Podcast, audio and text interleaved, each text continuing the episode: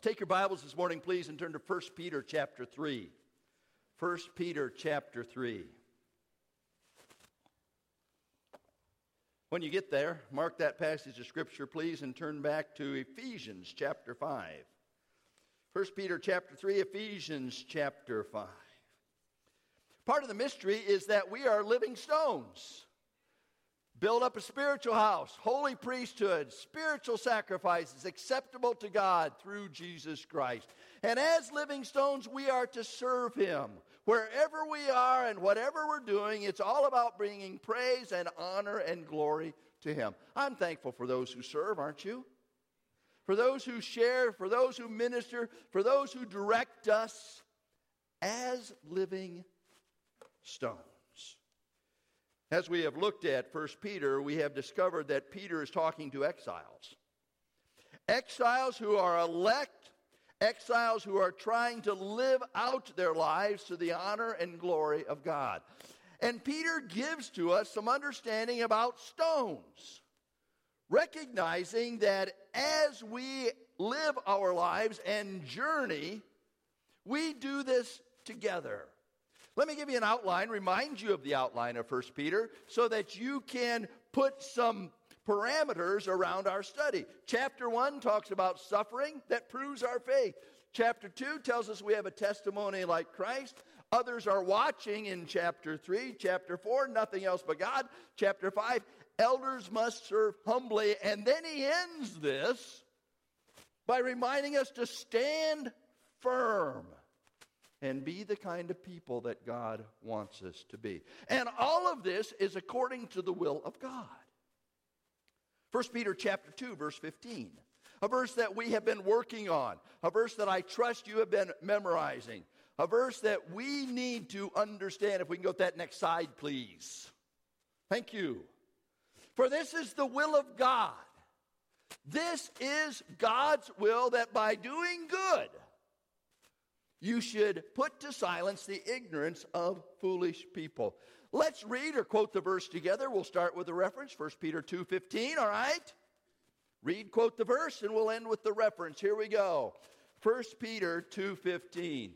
For this is the will of God, that by doing good you should put to silence the ignorance of foolish people. 1 Peter 2:15. And why is that so important? It's important because others are watching. Our outline again. Chapter 3 others are looking at us, trying to see in us the wonder of what God has done in our lives. Now, last week, we looked at the end of chapter 2. And we discovered the fairness of life. Life is not fair. And we all know that. But even though life is not fair, we should still do good to put to silence the foolish talk of ignorant people. This morning, we are going to look at the family. God has given to us an opportunity to be a testimony for His glory by being family. The first institution that God brought into being was the family. The second institution that God brought into being was that of the government. And then in the New Testament, he gives to us the church. Let me tell you something. If the family fails, the government will fail. If the family fails, the government will fail, and the church will fail. And that's why it's so critical that we understand something about the family. Bob and Pat Mullinex were here during Sunday school. They still there they are. Bob, Pat, congratulations. Last week you celebrated 65 years of marriage, huh? Norman, Joanne Carey also celebrated 65 years of marriage. Dennis, Tina, today, 41 years of marriage. Give them a round of applause, huh? We'll give Tina a Purple Heart. Not really. but the family is critical, folks. You see, we all think it's just love and roses and picket fences when we get married. But the reality is, that the family is that which God has intended so that we can learn together. Look at this. It doesn't take long for newlyweds to discover that everything in one person nobody's got. Nobody has everything you want. And a marriage license is a learning permit. Right? Soon learn that a marriage license is just a learner's permit and ask, sometimes with agony, is there life after marriage? The answer is yes. But the reality is that we must do it God's way. Now, a lot of us are looking to the secret of marriage. Bob, Pat, what's the secret of 65 years? Doing what? Bob's secret for 65 years is him keeping his mouth shut. Dennis Dennis, what's the secret of 41 years? I would agree with that. Tina's number one. Being each other's friends. Those are the secrets. Now, if you look at the secrets of marriage, you get a lot of ideas. Let me suggest a few to you. Number one, expect less, get more from your partner. That's a good secret of marriage. Number two, give incentives, get rewards. If you incentivize somebody, encourage somebody, minister somebody, you'll get something back. Number three, have daily briefings, improve your communication. Good thought. Number four, implement change. I don't care how long you've been married, but you're not the same person you were yesterday or the day before or 30 days ago or 30 years ago. Number five, keep costs low and benefits high. It doesn't take a lot sometimes. Now, this came from Psych Central, all right? That was, that was a psych kind of thing, right? Let me give you some from the Focus on the Family. Ten. Ten ways that you can improve your marriage. Number one, focus on the family. Here we go. Happiness is not the most important thing in your marriage. If you got married just to, so that you can be happy, it won't work. Number two, couples discover value. Then you just got to show up, all right? Sometimes partners don't show up. Number three, do what you always do and you're going to get the same result. Anybody talk about insanity of marriage? Huh? Isn't that true? Number four, attitude does matter. Number five, change your mind and change your marriage. I like that one. Number six, the grass is greenest where it, where it is the most watered. Think about that. Hmm? The grass is greenest where it is the most watered. Number seven, to change your marriage, change yourself. Number eight, love is a verb, it's not just a feeling. Number nine, marriage is often fought between your ears. Hmm? It's not what you think you are, but what you think you are. Proverbs puts it this way as a man thinketh in his heart, so is he. And lastly, crisis does not mean that your marriage is over. There are all kinds of crises in marriage. You do not spell successful marriage L O V E, you spell successful marriage W O R K. Now, God has given to us his formula for successful marriage. Are you in Ephesians chapter 5? I just want to read this passage of Scripture and then I want just to bring out two truths. Ephesians chapter 5, beginning with verse 22. Wives, submit your own husbands as to the Lord, for the husband is the head of the wife, even as Christ is the head of the church, his body, and is himself its Savior. Now, that as the church submits to Christ, so also wives submit in everything to their husbands. Husbands, love your wives as Christ loved the church and gave himself up for her, that he might sanctify her, having cleansed her by the washing of water with the word, so that he, Christ, might present the church to himself in splendor, without spot or wrinkle or any such thing, that she might be holy and without blemish. In the same way, husbands should love their wives as their own bodies. He who loves his wife loves himself. No one ever hated his own flesh, but nourishes and cherishes it, just as Christ does the church, because we are members of his body. Therefore, A man shall leave his father and mother and hold fast to his wife, and the two shall become one flesh. This mystery is profound. And I am saying that it refers to Christ and the church. However, let each one of you love his wife as himself, and let each and let the wife see that she respects her husband. So, what are the keys? May I give them to you in two words? Husbands, love. Love your wives as Christ loved the church and gave himself for it. That is a self sacrificing love, a putting aside of one's own interests. Christ did that, didn't he? Wives, respect.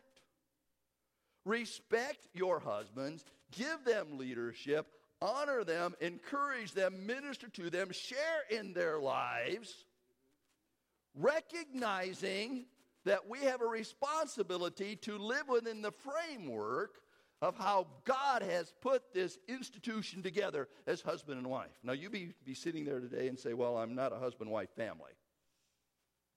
It's okay. Because these truths apply in our relationships with each other.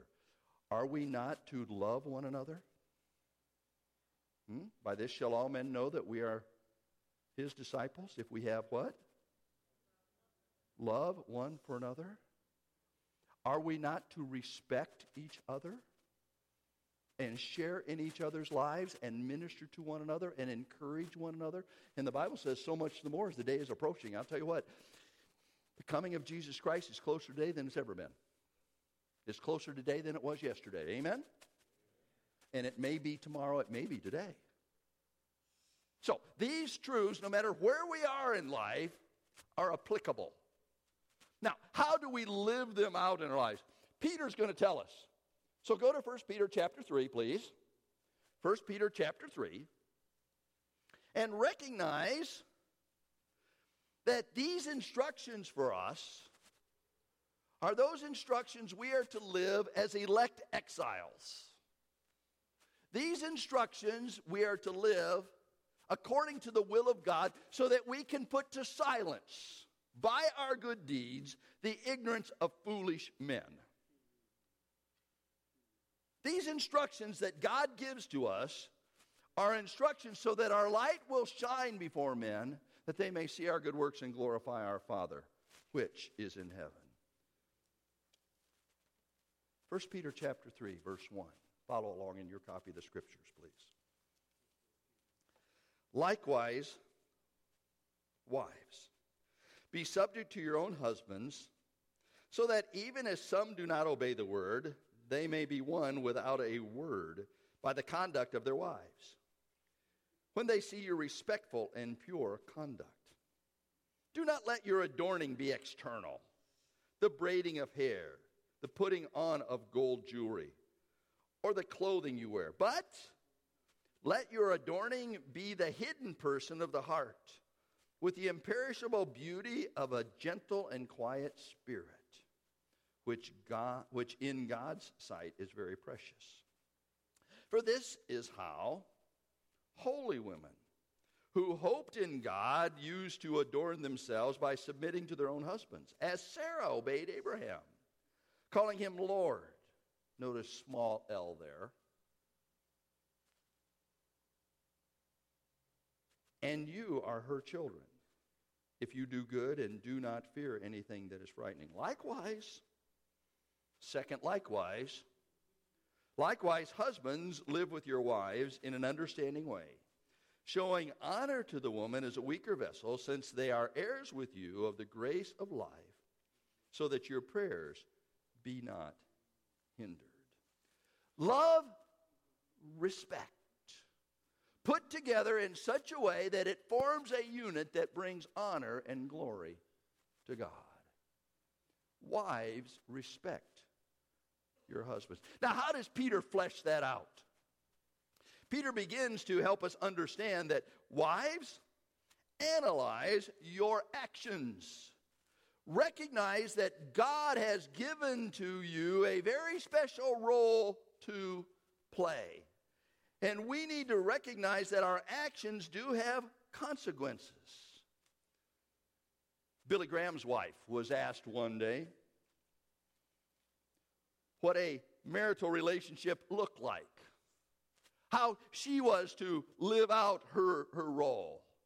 And she said this It's my job to respect Billy, it's God's job to make him good.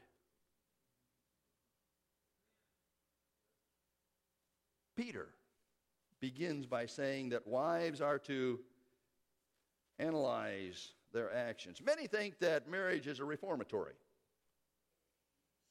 that I can change the person that I am living with, that I can make them something different than they ought to be. But the reality is, only one person's actions can be controlled, and that's yours. You cannot make anybody do anything they don't want to do. And so Peter says, likewise, wives, be subject to your own husbands, so that even if some don't obey the word, if they're unbelievers, they may be won without a word by your conduct when they see your respectful and pure heart. Why is that true? Because we represent Jesus Christ. We are to make sure that our actions are the actions that represent Jesus Christ in everything that we do. But not only are we to analyze our actions, we're also to give an attractive attitude. Did you notice the text? There's a contrast in the text between external and internal kinds of things. The external is the outward adorning, the internal is that of the hidden person. And Peter here reminds us that the internal is much more important because the internal reflects the external. I have three siblings two brothers and a sister. Each of them is married. I'm so glad I have Connie as my wife and not the other mates. I know what the other mates require. I know what the other mates demand. I know what the other mates pressure into the marriage relationship from my perspective. And I am so glad I married Connie. I got the pick of the litter. Now, in her family, the litter only contained two Connie and her sister.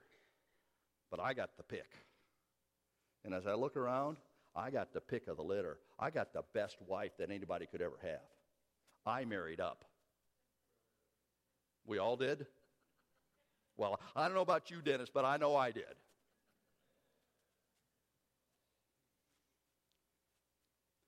Connie has always, always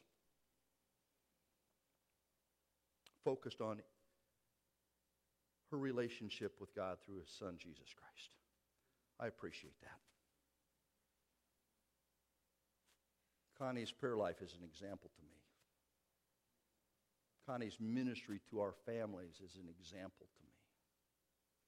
Connie's inward spirit is an example to me. And she is the most beautiful woman because of that. That's what Peter says. Right? It's not about what color your hair is. And by the way, we've forgotten what Connie's original color was.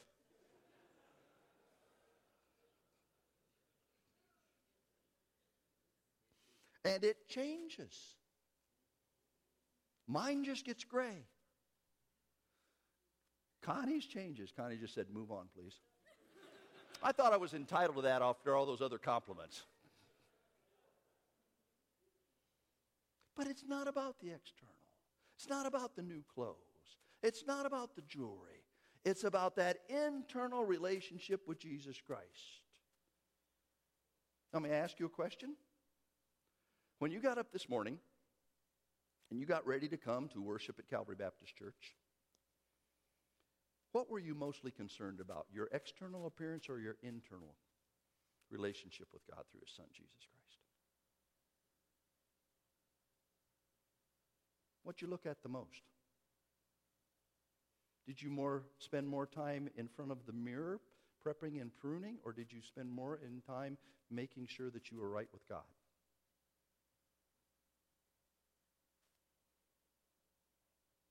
What was your emphasis this morning? Makes a difference, doesn't it? Peter says the most important part is the inward. And the most important part of our lives is making sure that our internal reflects the one who has given to us everything. Charles Swindoll says this Adornment is important, but not nearly as important as attitude. If the internal attitude is right, it's amazing how much less significant one's external appearance becomes. Wise is the wife who watches both. The reality is that many times believers internally look like unmade beds. Think about that. And we don't spend a lot of time, do we? Making sure that we're the kind of people that God wants us to be. The external is to reflect our relationship with God through his son, Jesus Christ. So, wives, respect. Analyze your actions. Have an attractive attitude not externally, but internally, for the honor and glory of God. And give some attention to examples.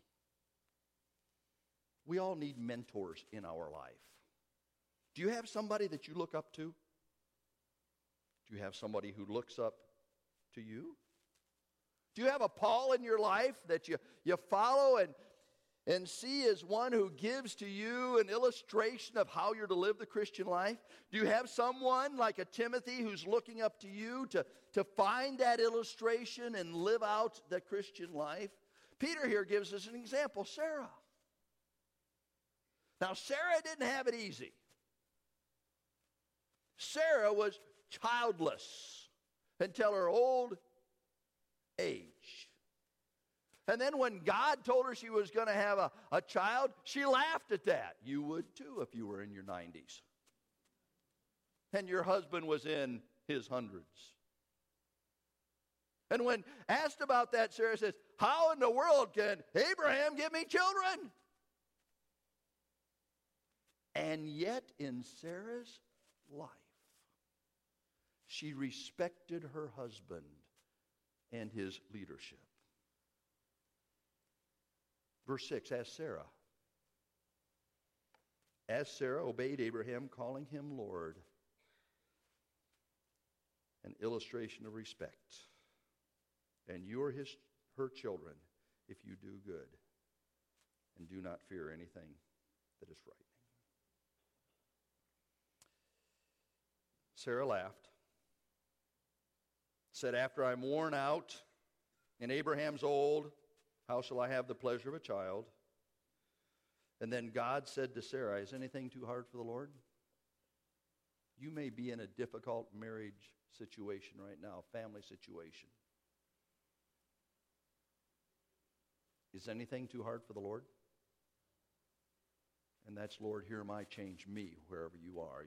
May not change your mate. May not make your circumstances a lot different. God can change you. And you can see illustrated time and time and time again God's working in people's lives. Husbands. Husbands, love. And here again, Peter gives to us some ways that we are to love. Verse 7 Likewise, you husbands, live with your wives in an understanding way. Abide with your wife, live with your life, have a deep intimacy, companionship. Don't try to change them, don't try to manipulate them. Somebody says you can never know a woman.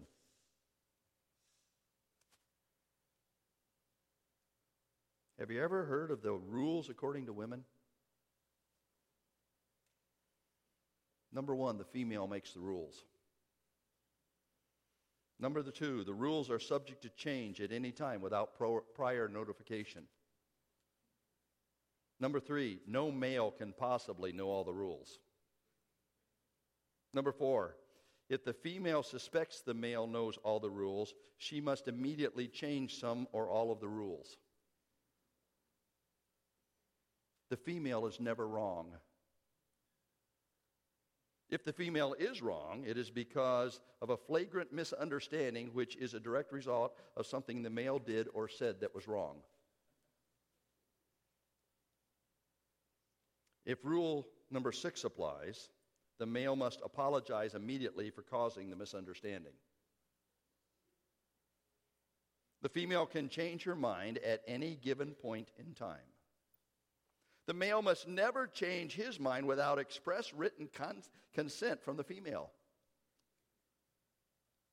The female has every right to be angry or upset at any time. The male must remain calm at all times unless the female wants him to be angry or upset. The female must, under no circumstances, let the male know whether or not she wants him to be angry or upset. Any attempt to document the rules could result in bodily harm.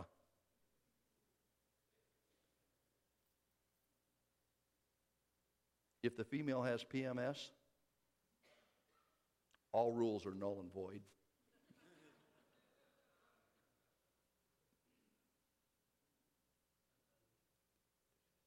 Peter says, likewise, you husbands, dwell with them according to knowledge.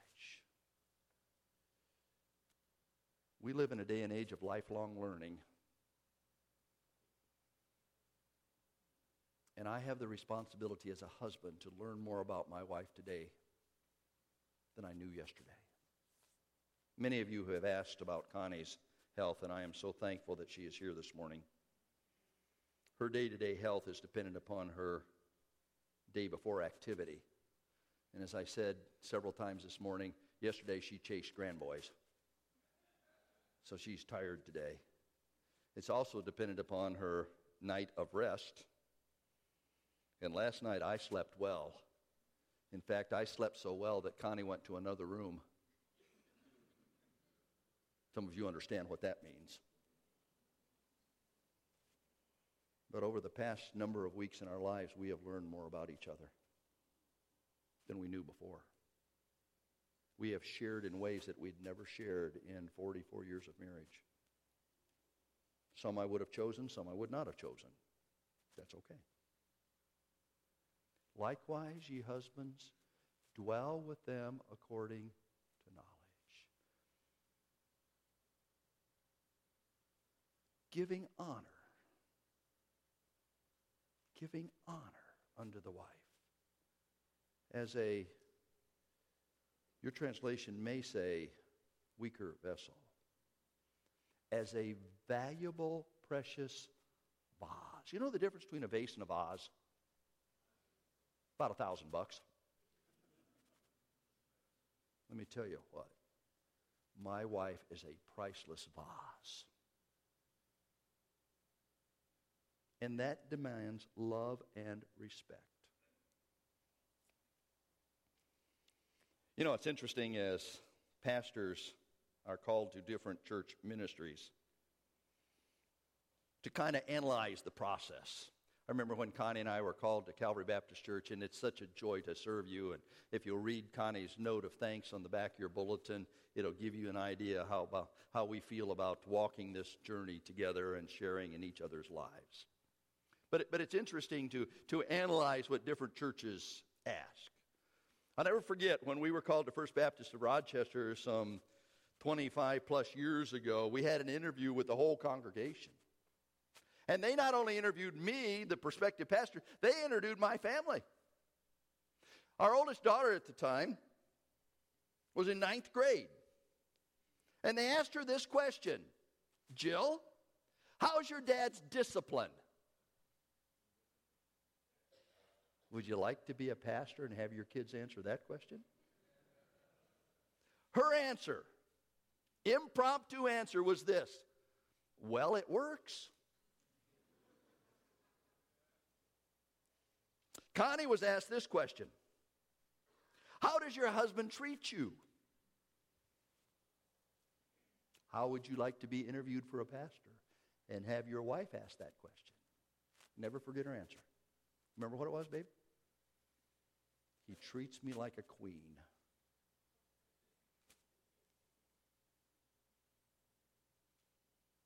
Giving honor unto the wife as a weaker vessel. Showing that honor shows love. So, wives, respect your husband. How? Look at the illustration of Sarah. Work on the inside of things. Understand that in your life, you have to analyze your actions and figure out how you're going to do that because it doesn't come naturally. Husbands, love your wives, abide with her. Go through this exercise and recognize how precious she is. Why? Because you're partners. You're partners. and as partners, you are heirs together of the grace of life, and you do this so that your prayers are not hindered. You're partners together. And this all started, folks, about living out the will of God, right? That by our good works we can put to silence the ignorance of foolish people. And if people can't look to us and find out what family relationships are all about, they'll live their lives like all in the family. Remember Archie Bunker? Edith Bunker? That dysfunctional family with Glory and Meathead? It's not how God designed it. God designed it because we are partners of the grace of life. Grace. Giving to someone what they do not deserve.